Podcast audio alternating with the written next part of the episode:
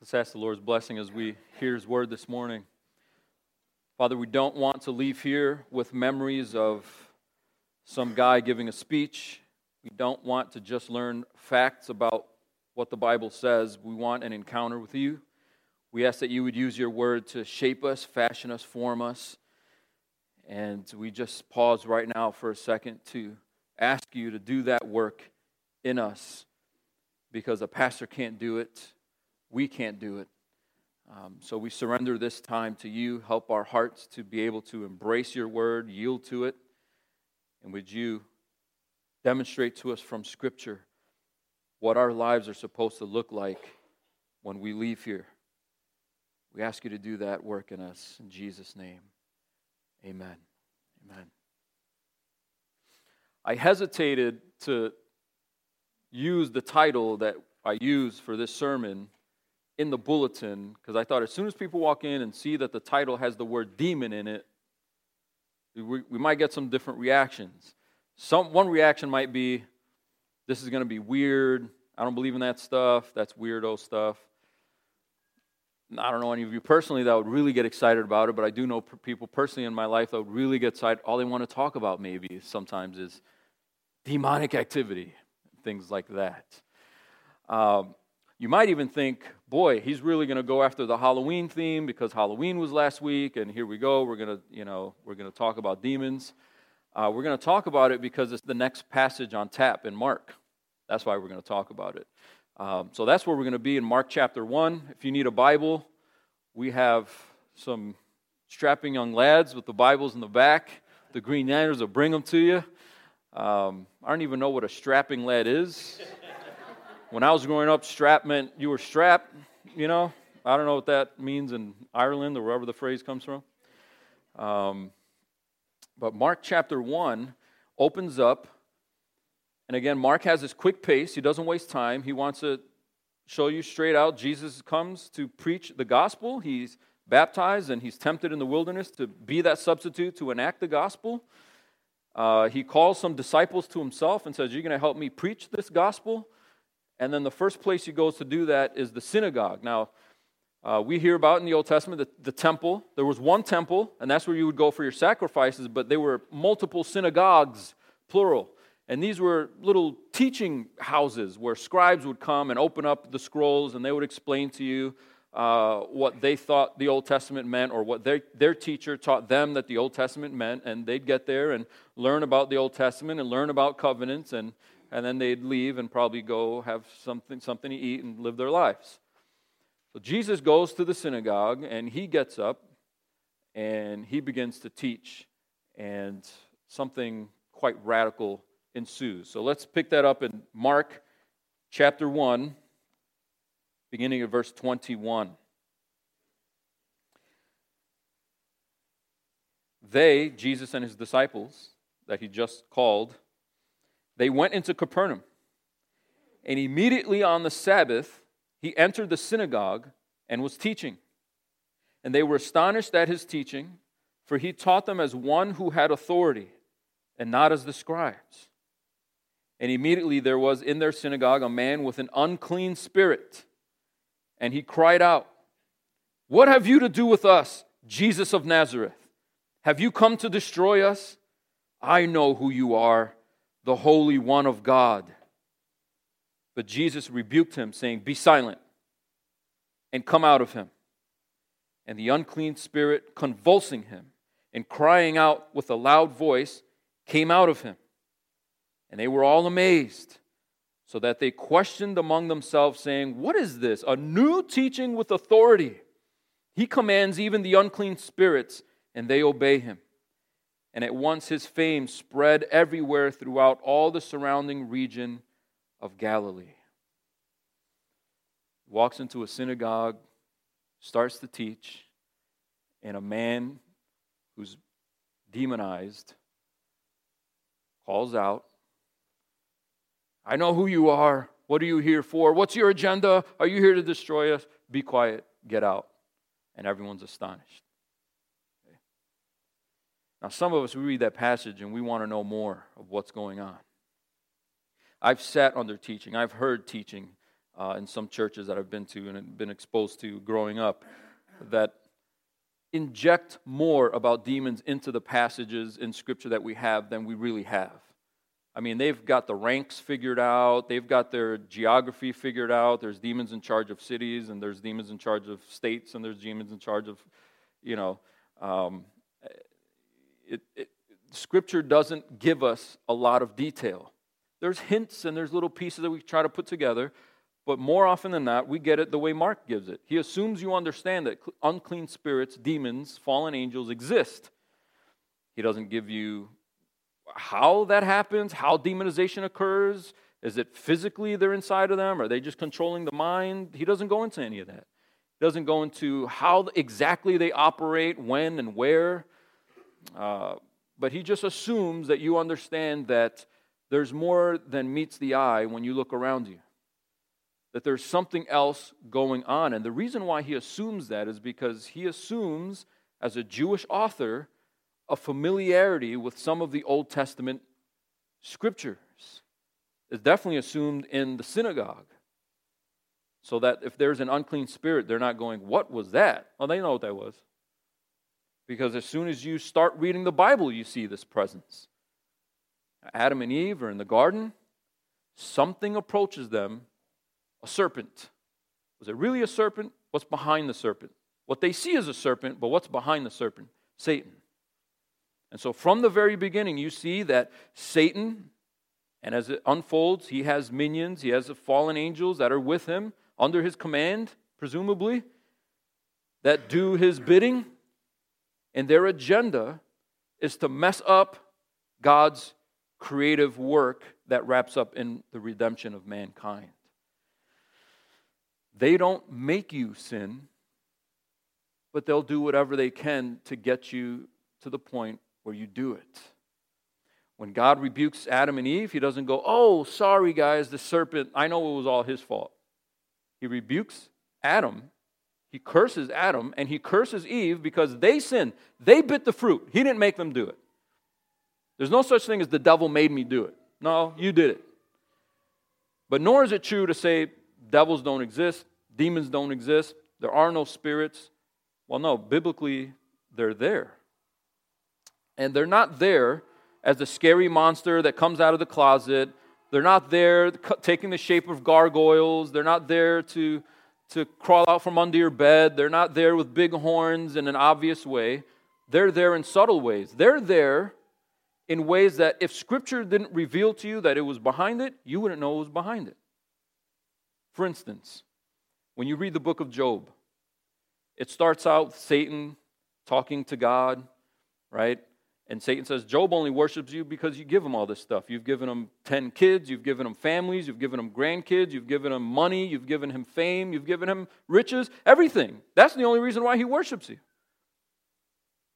And so God says, okay, take away his stuff, but don't touch him. Well, lesson number one Satan is on God's leash and only goes as far as God lets him. Then, lesson number two Satan doesn't show up as a gargoyle. Demons don't show up as, you know, wildebeests. What happens to the kids? How does Satan and his demons destroy Job's family? Natural disasters? Robbers come and maraud the home? Now, that would just make the headlines and go, house got robbed and the robbers killed the family. Oh, House caught fire and it was a fire. The firefighters couldn't put out in time. We don't see what's behind it. But what Scripture reveals is that it could be a demonic force behind it. And when demonic forces work, that's how they work. They work behind the scenes. Now, here you have a guy who maybe has been going to the synagogue for a while. He's got no problem sitting around Scripture reading people. He's got no problem going to a place where he knows they're going to read Scripture and he knows they're going to talk about Scripture. And you've got Pharisees and Sadducees and religious type of people, and they're doing religious types of things. And this guy that's quote unquote possessed by a demon, he's got no problem being there. People don't know he's demonized. It doesn't seem like it. How do they know? Well, it's when he speaks up. Maybe in a grumbly voice, maybe in a regular voice. I don't know. but it's what he says that reveals that this isn't just a man speaking his thoughts. And when he speaks up, Jesus puts him down immediately. It's not a battle, it's not a fight, it's not an argument. Jesus says, Shut up. And that's the last we hear of that guy. And then he says, Come out. And he came out. It's, Jesus says, it's like a, a, a game of Simon says, but Jesus says. And demons do. Complete authority, complete sovereignty. Now, biblically, prior to this, who had that kind of sovereignty? Who gave Satan permission to touch Job? Who gave Satan permission to touch Job's body but not kill him? Who kept uh, Satan from being able to kill Job? God.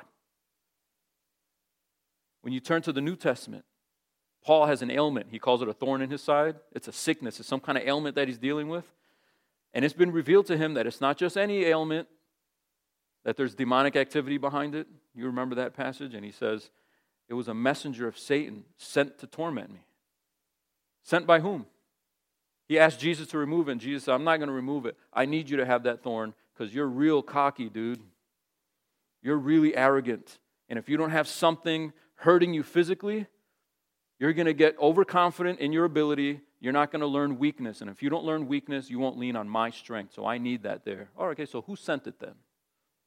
Who wants that messenger of Satan tormenting Paul? God. So biblically, we understand God has supreme authority over these beings, and Jesus walks in and reveals, I ain't just a dude.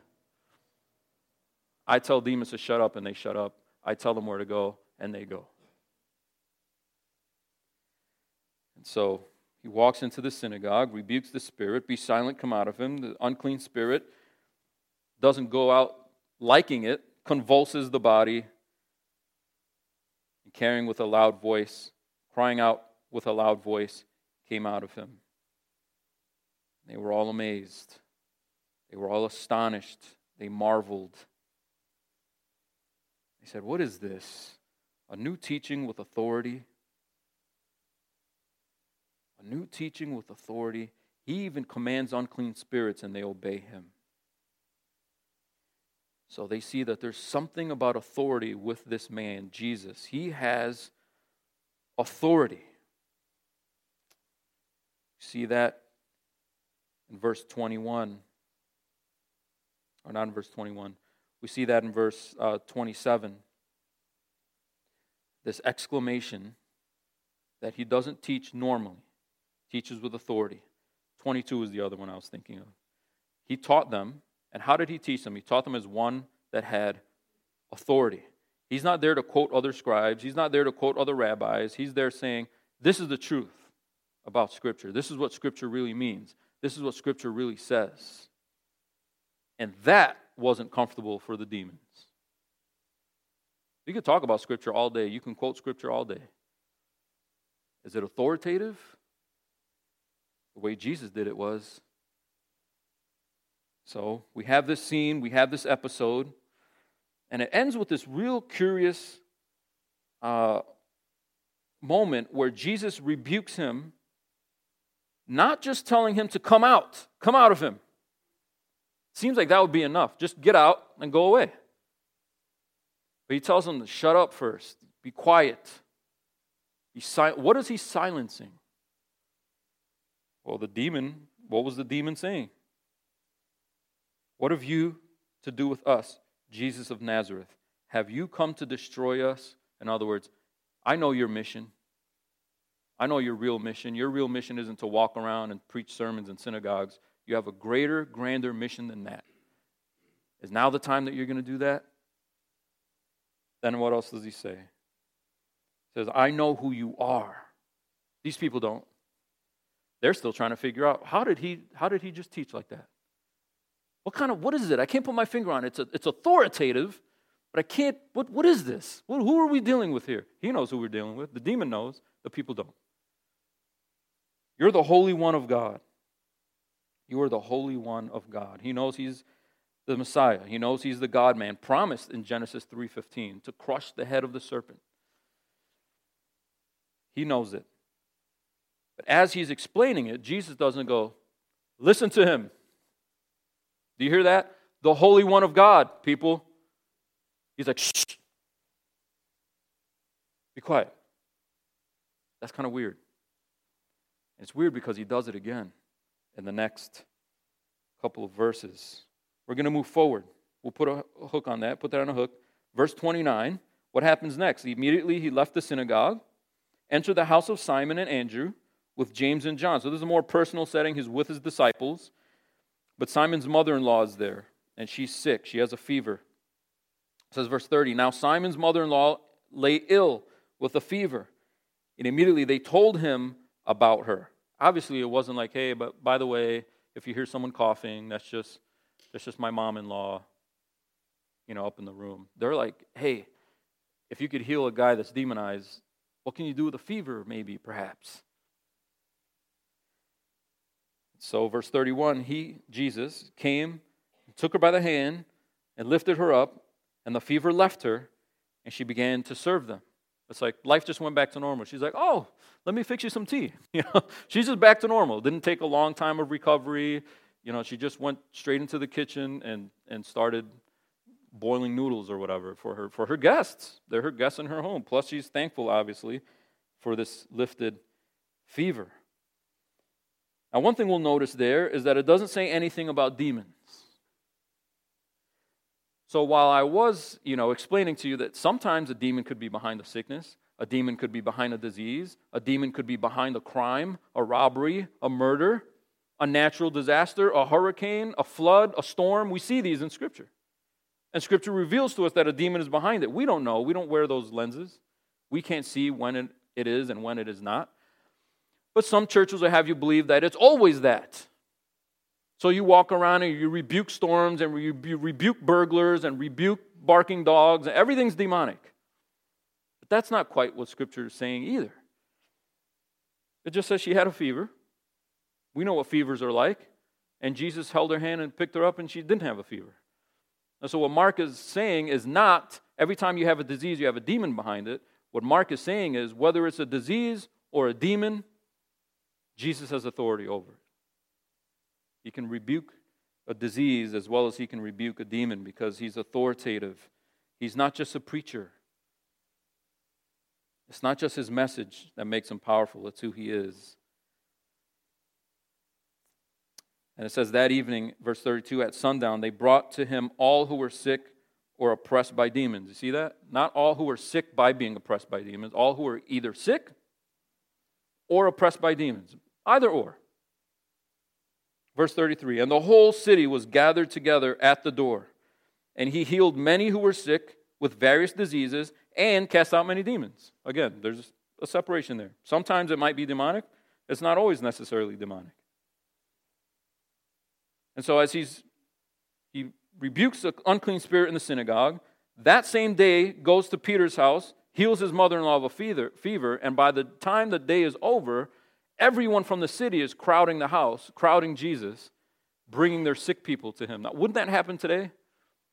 I mean, if you, if you did a Facebook Live of that Jesus was here and you Facebook Lived it and he heals them, people will be coming to your door with their cancer ridden family members, with their, you know, people stuck in wheelchairs, all kinds of just, how about this? How about paralysis? Can you do that? You know? And, and Jesus wasn't like, no, no, no, no, I'm tired now. He's, he's healing, he's healing, he's touching, he's rebuking, whatever it took or whatever was necessary. But then that curious line again. Look at the last line of verse 34.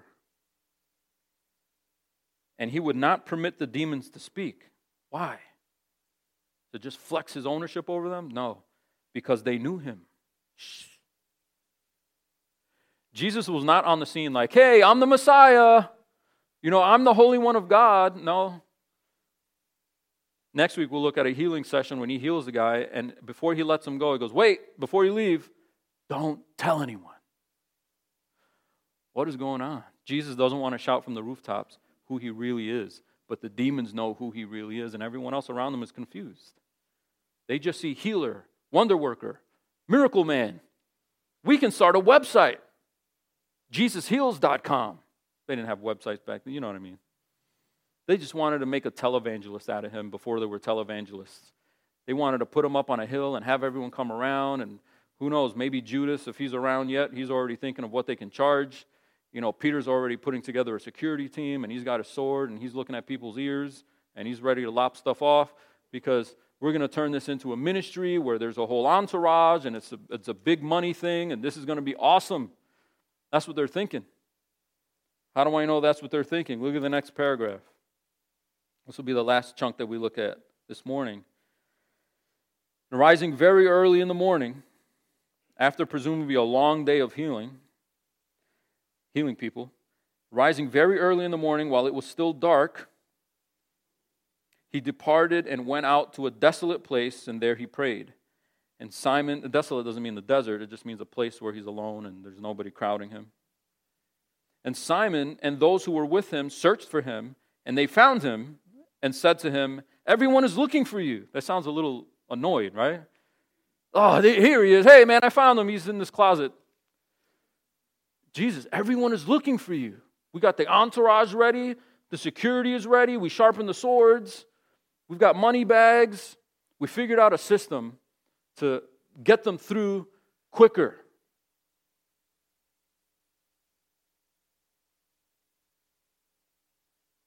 And when you look at that passage, when I was studying this, the word looking for is one word in the Greek, and it appears 10 times in the Gospel of Mark. And every single time looking for appears in the Gospel of Mark, it's negative. It's never positive. Oh, I was looking for you. I wanted to give you something. Oh, I was looking for you. Just wanted to say thank you. It's always like, I was looking for you. Where have you been? I need this from you. That kind of thing. Every single time it appears in Mark.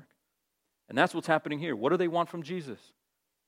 Oh, we were looking for you. We just wanted to sit under your teaching one more time. Oh, we were looking for you. Just wanted to make sure you weren't too exhausted from last night. Here's some bread. We were looking for you. There's other people that need to be healed. Let's go. That's what they want. They're not looking for him to follow him, they're looking for him to use him and to witness more miracles, more wonders of this healing ministry. Jesus doesn't want to play that game. He tells them, verse 38, that's not what I'm here for.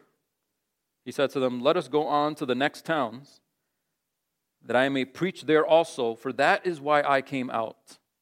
And he went throughout all Galilee, preaching in their synagogues and casting out demons. But, but, there's, but there's still demons and diseases in Capernaum. We're not done with Capernaum yet. They might think of family members and people with actual names, actual diseases. They didn't get a chance to get healed last night. Maybe they stood in line, but it was just too late, and Jesus needs to get a couple hours of sleep. And then he sneaks out the back door while it's still dark so he can just have a moment of silence to pray. Then they finally find him. People are waiting, people are frustrated, and he's just going to leave. Why? Because he's not here to heal everybody. He's not here to just look at crowds and make everybody feel more physically comfortable. That's not his mission. He'll do some of that. He's already done some of that. But why is he ready to move on to the next town? Because the next town has something that this town hasn't had yet, and it's not just healing. He's going to do that. He's going to cast out demons. But what is his mission? How is he refocusing the disciples? Basically telling them Stop looking at me as a healing man. I want you to look at me as what? A preaching man. He says, Let us go to the next towns, verse 38. Why? That I may preach there also. That is why I came out. He makes it clear. My mission, sure, I'll heal. Sure, if somebody's disease comes to me, I'll heal. But that's not, I'm not, it's not a healing ministry. This is a preaching ministry. Demons will get cast out along the way. People might get healed along the way. But my mission is not those things. My mission is to preach. So, what does he do in verse 39? He went throughout all Galilee, preaching in the synagogues and casting out demons. And I don't think that those two things were separable. preaching in the synagogues, and then if he had time, he also did something completely unrelated in casting out demons. I don't think that that's what Mark is after. I think what Mark is after is for you to see that the two things are related. That how were demons cast out? It's preaching ministry. That's how. Now, it's not just any old preaching ministry, it's Jesus' preaching ministry, but Mark is trying to show you that the preaching of Jesus and the casting out of demons are connected, they're wed together. If you back up to the beginning of where we started, verse 21, you'll see it clearly there too. He goes into Capernaum, he goes on the Sabbath into the synagogue, and what does he do? He's teaching. What kind of teaching? It's a different kind of teaching, it's an authoritative teaching. Now, in the ministry, this is how we differentiate teaching from preaching. What is the difference between teaching and preaching? The difference between teaching and preaching is a teacher stands up and shows you a bunch of facts and says, This is what's factually true. A preacher says, Here's what's factually true from Scripture. Go do it. Go be it. Go live it. The preacher is pressing these truths into your life, not just interpreting it so we, oh, I learned a new Greek word today. Who cares about the Greek if it doesn't change your life? So Jesus, they see him teaching and they're trying to figure this out. Why is it that he's teaching with authority? In verse 22, they're astonished. They're not just like, hmm, hmm, interesting. Well, I guess I'll come back next week. They're out of their minds with this. They've never seen it. And that is what creates the situation with the demoniac yelling out, saying, Are you here to destroy us? How does Jesus destroy? With his teaching, with his preaching. And what is he preaching? The whole rest of chapter 1 has been trying to tell us what he's teaching. What is Jesus preaching? Pop quiz. What is he preaching? I'm looking for one word salvation. salvation. More specifically, using a word that Mark uses about salvation gospel, right? It starts out in verse 1. This is the beginning of the gospel of Jesus Christ. Everything is about the gospel. Everything I'm about to give you in the book of Mark is about the gospel. I'm going to explain it to you.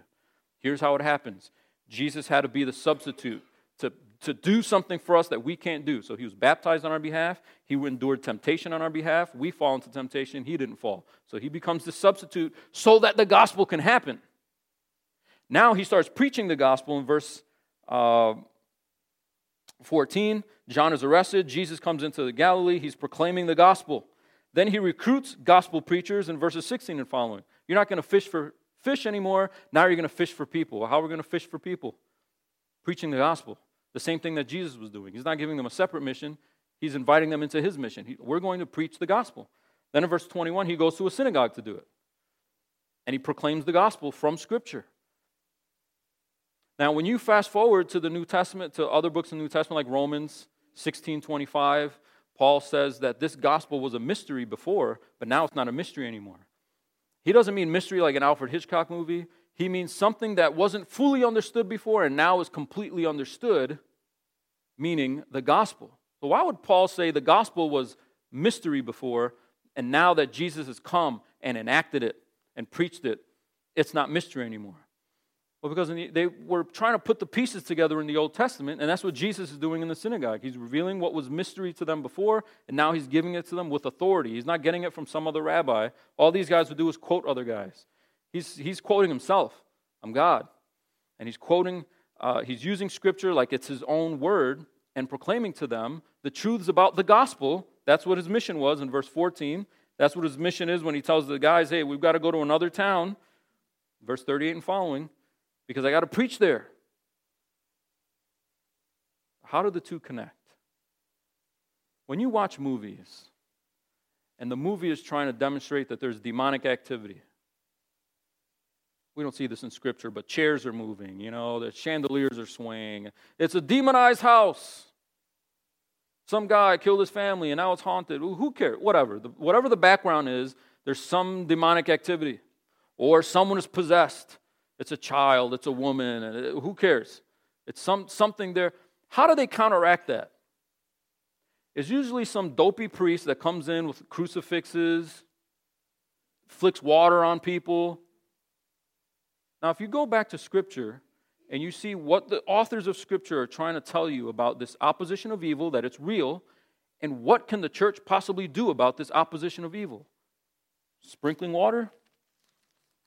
Crucifix? Easy to, easy to pick on like a Catholic church, right? How about scripture memorization? How about spout scripture back at them? They'll leave. What, are, what were they doing in the synagogue? Reading scripture. Did the scribes know scripture? They, they were experts in it.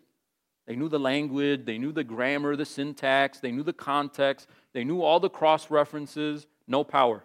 A demoniac can sit there in the front row and be cool with it. Is knowing scripture enough? See, there, there's a difference between the facts about the gospel and the impact of the gospel itself. Historical facts, that's not the truth that sets anyone free. in, uh, in John chapter 8, Jesus said, When you abide in my word, you'll know the truth, and the truth will set you free. What truth? 2 plus 2 equals 4. That's truth, ain't it? Why isn't that a powerful, authoritative truth? During when, when, when, when America, when the United States entered into the, into the First World War, the president of the United States at that time was Woodrow Wilson. Is that true? Yeah. Does that have any effect on anybody? No. How about in the book of Judges, we have one verse about Shamgar who delivered Israel with an ox goad. Is that true? Yeah. Is that scriptural truth? Yeah, it's scriptural truth. Is there power in just saying it? No. If you don't understand what's going on in the book of Judges, you don't understand why Shamgar is there, why Samson is there, why Deborah and Barak are there, to show you that Israel would try to be righteous and they couldn't, and they would always go to idols and they would always go to other people. And God would have to raise up a judge to do something miraculous, like kill people with an ox goad or slay people with a jawbone to deliver Israel. But those judges would die, and Israel would stray again. And another judge would have to be raised up because Israel can't do it. A judge has to deliver them. But those judges keep dying. Can we get a judge that doesn't die? Can we get a judge that doesn't struggle with lack of faith? Gideon. Can we get a judge that's not arrogant? Samson. Can we get a judge that doesn't need people next to him to urge him to keep going? Otherwise, he'll just be lazy? Barak. Yeah, his name is Jesus. Jesus will ultimately deliver us from this cycle of rebellion, and we'll never be delivered from this cycle of, God, okay, I'll try, and then I fail. Okay, God, for real this time, and then I fail. That's what the book of Judges is about. And the author of Judges keeps giving you hints. They had no king, so they did what was right in their own eyes. They had no king, so they did what was right in their own eyes. Hey, guys, they had no king, and so they were doing what was right in their own eyes. Okay, we don't need a judge, we need a king, and we need a king that's established forever. Keep reading, keep reading. That's going to be in the line of David. The dynasty of David is going to be established forever because one is going to come that fulfills Genesis 3:15, fulfills Judges, fulfills 1st and 2nd Kings, 1st and 2nd Chronicles, fulfills all the prophets and sits on the throne and rules. That's Jesus Christ. So scriptural truth detached from the gospel is there power in that? Is there power in debating about who wrote Ecclesiastes? Or is it getting to the point of the book of Ecclesiastes? Your life will be completely meaningless and depressing if you don't understand its purpose. If you detach your purpose from the gospel, you have no purpose. So, what we see here is the reality of demonic opposition, and you're not going to see it. But most of us are not going to see it. We're not going to see, you know, somebody foaming at the mouth, levitating. You know, we're, we're not going to see gargoyles. There's just opposition. You know, sometimes if, if a church experiences difficulty or there's a, a, rampant disease in the church or people are hurting or there's job loss and, you know, sometimes natural disaster, who knows? Maybe there's demonic activity behind it. What, is the, what does Mark want us to walk away with? What you need to do is walk around and start rebuking demons. Rebuke the demon of the region rebuke the demon of your city, rebuke the Illinois demon. No. Recognize who Jesus is, the demons do, and recognize what Jesus was doing. The demons did. Are you here to destroy us? How? The preaching of the gospel. That's how. We have a penchant to focus on churchy things that aren't Jesus things. And some churches, it might be demons and demonic activity.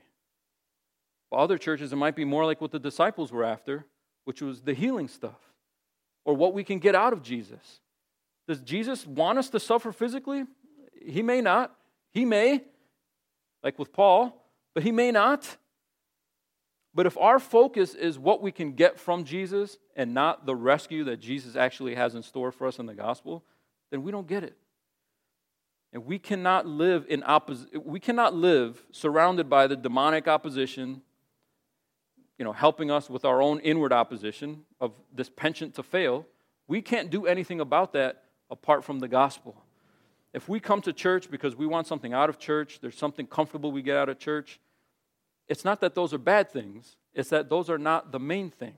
If those other things that are nice things about God, the blessings that you get from being a Christian, become the main thing, then you lose the gospel. So I don't know what those things might be in your life. I don't know if some of us, maybe sometimes we read scripture because we think if I just read a Bible verse a day, then the demons will go away. I don't know. you know, if I just spend a couple minutes in the Word, then my life will be better. If I put some money in the basket, then God will put more money in my basket. Yay!